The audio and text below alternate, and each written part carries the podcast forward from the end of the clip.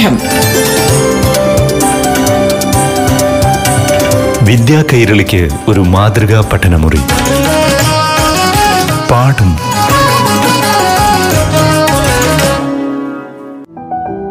നമസ്കാരം പ്രിയ കൂട്ടുകാരെ.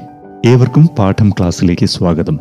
ഇപ്പോൾ ഏഴാം ക്ലാസ്സിലെ അടിസ്ഥാന ഗണിത വിഷയത്തെ ആസ്പദമാക്കി അധ്യാപകനായ ആദർശ് നയിക്കുന്ന ക്ലാസ് കേൾക്കാം.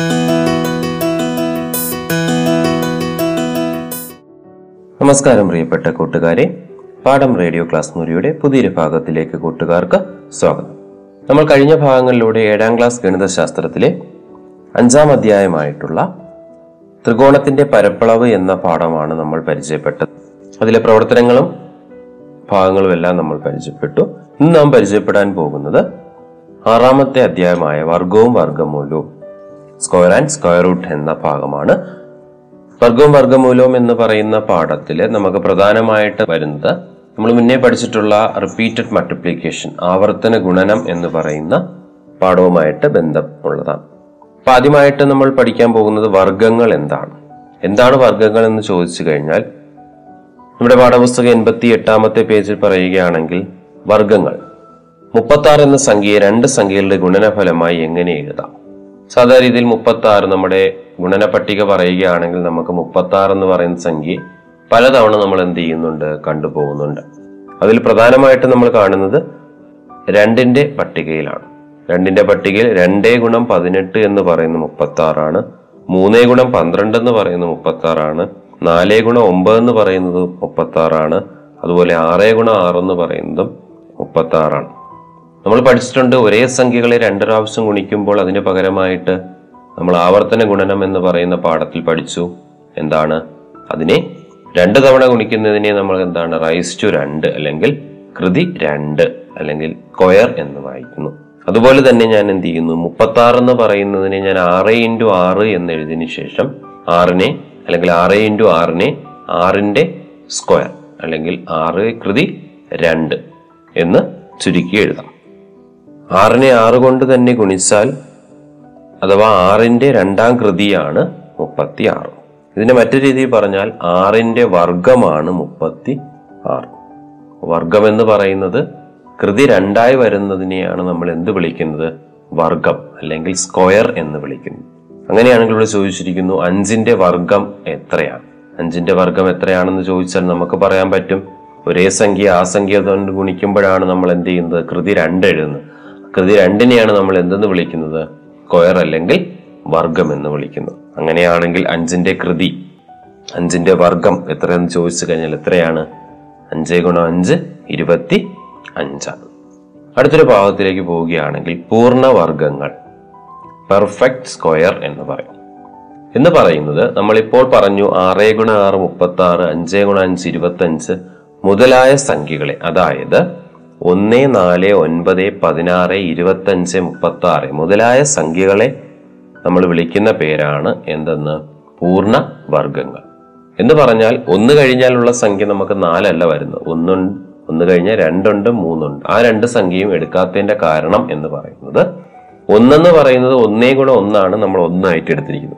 അതിനുശേഷം നാലെടുത്തിരിക്കുന്നത് രണ്ടേ ഗുണം രണ്ട്. ഒന്ന് കഴിഞ്ഞാൽ അടുത്ത സംഖ്യ രണ്ടാണ്. രണ്ടേ ഗുണം രണ്ട്. അത് നാലാണ്.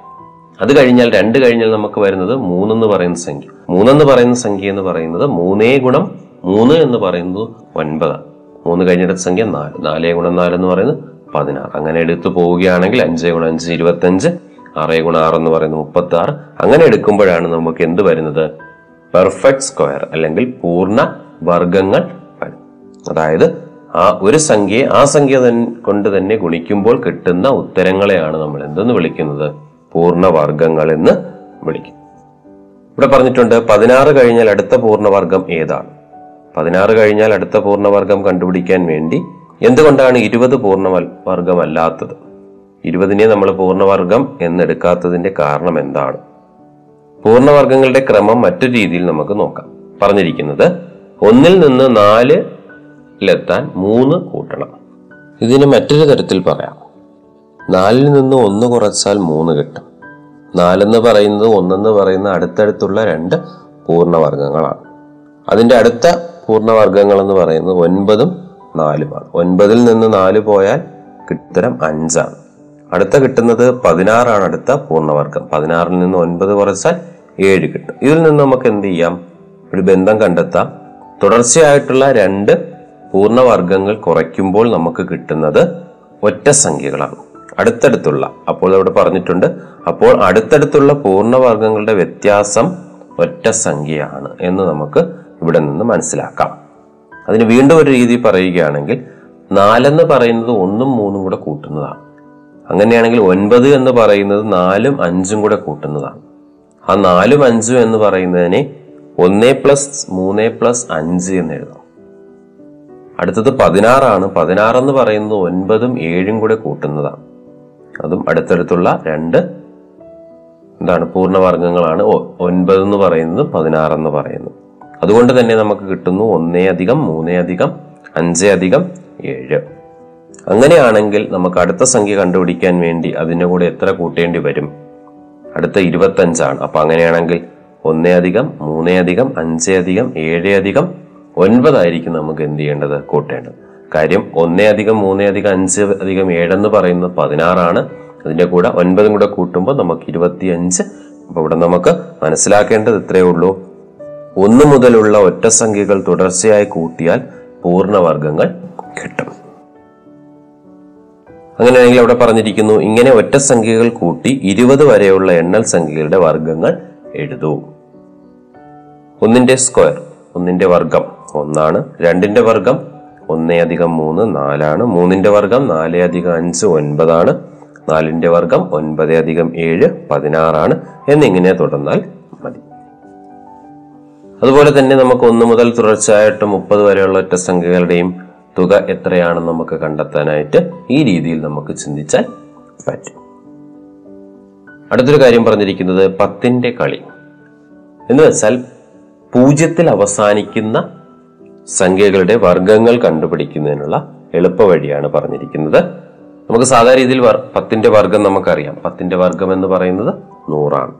നൂറിന്റെ വർഗം കാണാൻ ചോദിച്ചാൽ ഒന്ന് സംശയം വരും. ആയിരത്തിന്റെ വർഗത്തിൽ ഒന്ന് കഴിഞ്ഞാൽ എത്ര പൂജ്യം ഉണ്ടാകും? പതിനായിരത്തിന്റെ ആണെങ്കിലോ അല്ലെങ്കിൽ പതിനാറ് പതിനായിരത്തിന്റെ വർഗത്തിലോ വർഗമാകുമ്പോൾ പൂജ്യങ്ങളുടെ എണ്ണത്തിന് എന്ത് സംഭവിക്കുമെന്ന് നമുക്ക് നോക്കാം. പത്ത് നൂറ് ആയിരം പതിനായിരം എന്നിങ്ങനെയുള്ള സംഖ്യകളിൽ പൂർണവർഗങ്ങളെ എങ്ങനെ തിരിച്ചറിയാം? ലക്ഷം ഒരു പൂർണവർഗമാണോ പത്ത് ലക്ഷമോ? അങ്ങനെ ഒരുപാട് ചോദ്യങ്ങൾ നമുക്ക് എന്ത് ചെയ്തിട്ടുണ്ട് അവിടെ കൊടുത്തിട്ടുണ്ട്. അപ്പൊ പൂജ്യത്തിൽ അവസാനിക്കുന്ന സംഖ്യകളുടെ വർഗം കാണുന്നതിനുള്ള എളുപ്പവഴി ഇത്രയേ ഉള്ളൂ. ഒരു സംഖ്യ എടുക്കുക ഇപ്പൊ പത്ത്. പത്തിന്റെ വർഗം നമുക്ക് അറിയാവുന്നതാണ് നൂറെന്ന് പറയുന്നത്. ചെയ്യേണ്ട രീതി ഇത്രയേ ഉള്ളൂ. പത്തിൽ എന്ന് പറയുന്ന സംഖ്യ പിരിക്കുക. ഒന്നും പൂജ്യം. ആദ്യം ചെയ്യേണ്ടത് ഒന്നിന്റെ വർഗമെടുക്കാം ഒന്നിന്റെ വർഗം എന്ന് പറയുന്നത് ഒന്ന് തന്നെയാണ്. ഇനി ഒരു പൂജ്യം ഉള്ളെങ്കിൽ അതിന്റെ ഇരട്ടി പൂജ്യം വർഗം കാണുമ്പോൾ കിട്ടും.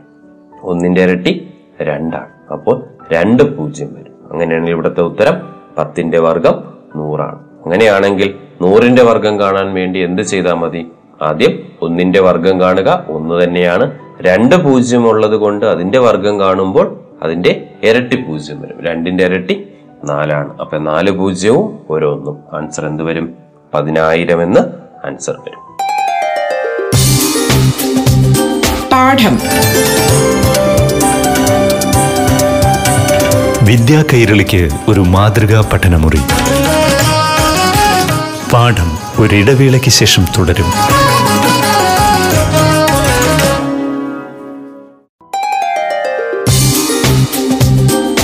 പാഠം വിദ്യാ കൈരളിക്ക് ഒരു മാതൃകാ പഠനമുറി. പാഠം തുടരുന്നു. അവിടെ കൊടുത്തിരിക്കുന്ന ചുവടെയുള്ള സംഖ്യകളുടെ വർഗം കണ്ടുപിടിക്കാൻ. ചോദിച്ചിരിക്കുന്ന ചോദ്യം മുപ്പതിന്റെ വർഗമാണ്. മുപ്പതിന്റെ വർഗം കാണാൻ വേണ്ടി ആദ്യം മൂന്നിന്റെ വർഗം കാണുക. എത്ര പൂജ്യമുണ്ടോ അതിന്റെ ഇരട്ടി പൂജ്യം കൊടുക്കുക. മൂന്നെന്ന് പറയുന്ന സംഖ്യയുടെ വർഗം എന്ന് പറയുന്നത് ഒൻപതാണ്. എത്ര പൂജ്യമുണ്ട്? ഒരു പൂജ്യം ഉള്ളത് കൊണ്ട് അതിന്റെ ഇരട്ടി പൂജ്യം രണ്ട് പൂജ്യം. അങ്ങനെയാണെങ്കിൽ അടുത്ത പറഞ്ഞിരിക്കുന്നു നാണൂറിന്റെ വർഗം നാലെന്ന് പറയുന്ന സംഖ്യയുടെ വർഗം എടുക്കുക.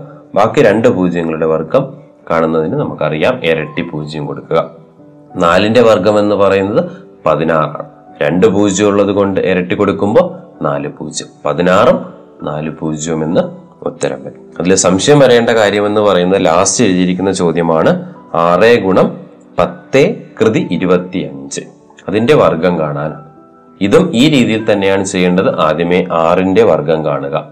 ആറിന്റെ വർഗം മുപ്പത്തി ആറ് മുപ്പത്തി ആറ് ഗുണം നമുക്കറിയാം എത്ര പൂജ്യമുണ്ടോ അതിന്റെ ഇരട്ടി പൂജ്യമാണ് നമുക്ക് ഉത്തരം കിട്ടേണ്ടത്. അപ്പൊ പത്തേ കൃതി ഇരുപത്തി അഞ്ച് ഇപ്പൊ ഇരുപത്തി അഞ്ച് പൂജ്യങ്ങളുണ്ട്. അങ്ങനെയാണെങ്കിൽ അതിന്റെ ഇരട്ടി എടുക്കുമ്പോൾ അൻപത് പൂജ്യം വരും. ഉത്തരം മുപ്പത്തി ആറ് ഗുണം പത്തേ കൃതി അൻപത് എന്ന് വരും.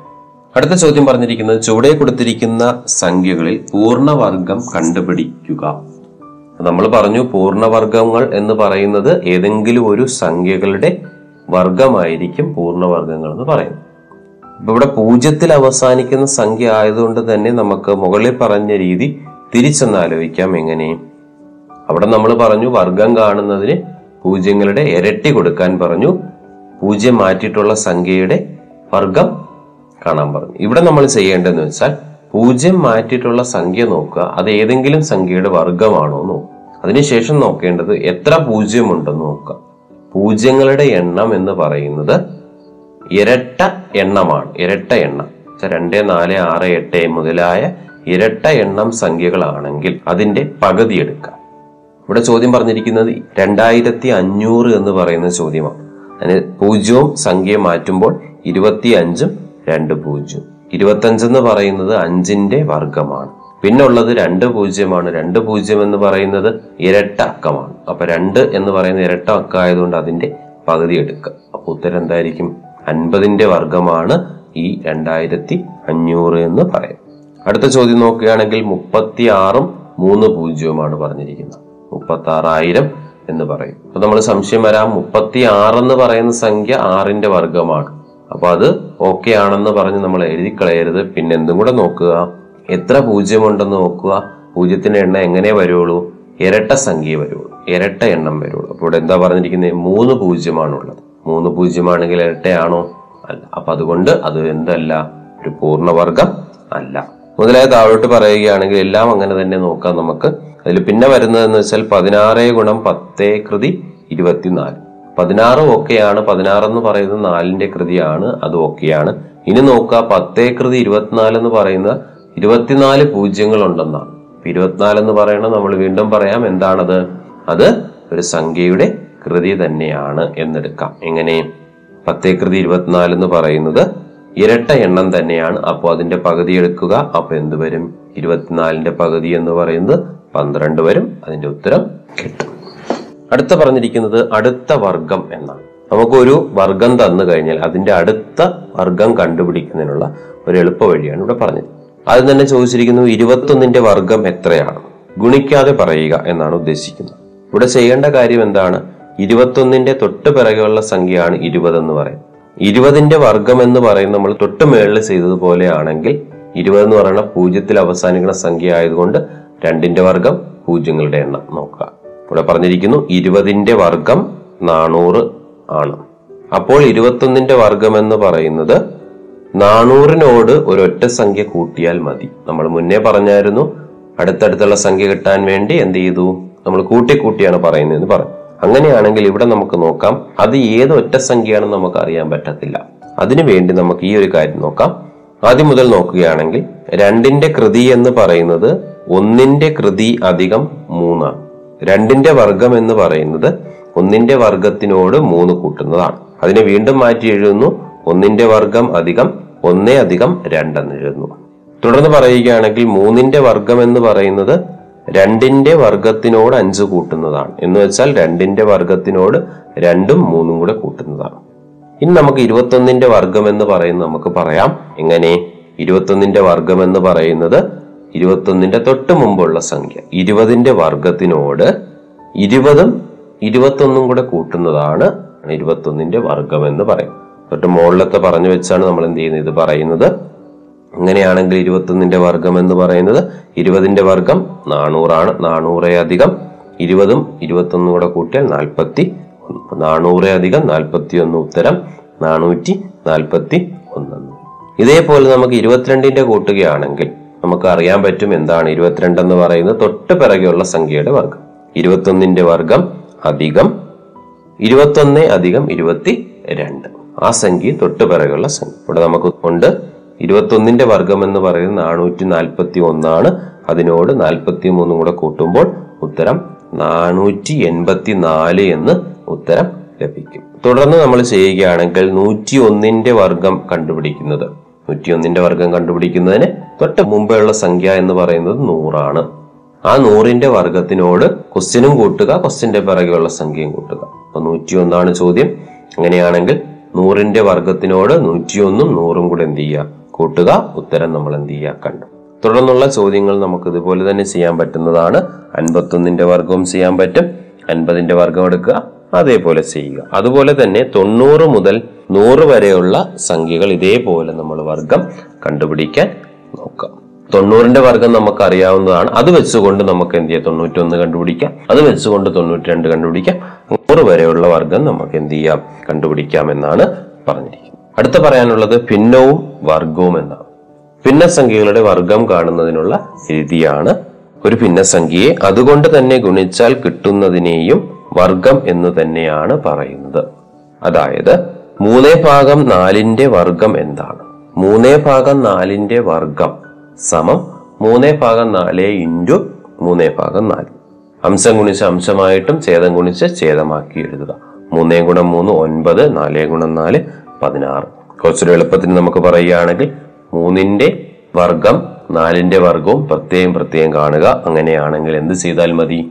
മൂന്നിന്റെ വർഗം ഒമ്പതാണ് നാലിന്റെ വർഗം പതിനാറാണ് അങ്ങനെയാണെങ്കിൽ എളുപ്പത്തിന് നമുക്ക് കണ്ടുപിടിക്കുന്ന രീതി ഭിന്നസംഖ്യയുടെ വർഗം നമുക്ക് എളുപ്പത്തിന് കണ്ടുപിടിക്കാൻ ന്യൂമറേറ്ററും ഡിനോമിനേറ്ററും അല്ലെങ്കിൽ അംശത്തിലും ഛേദത്തിലും നമ്മൾ എന്ത് ചെയ്താൽ മതി?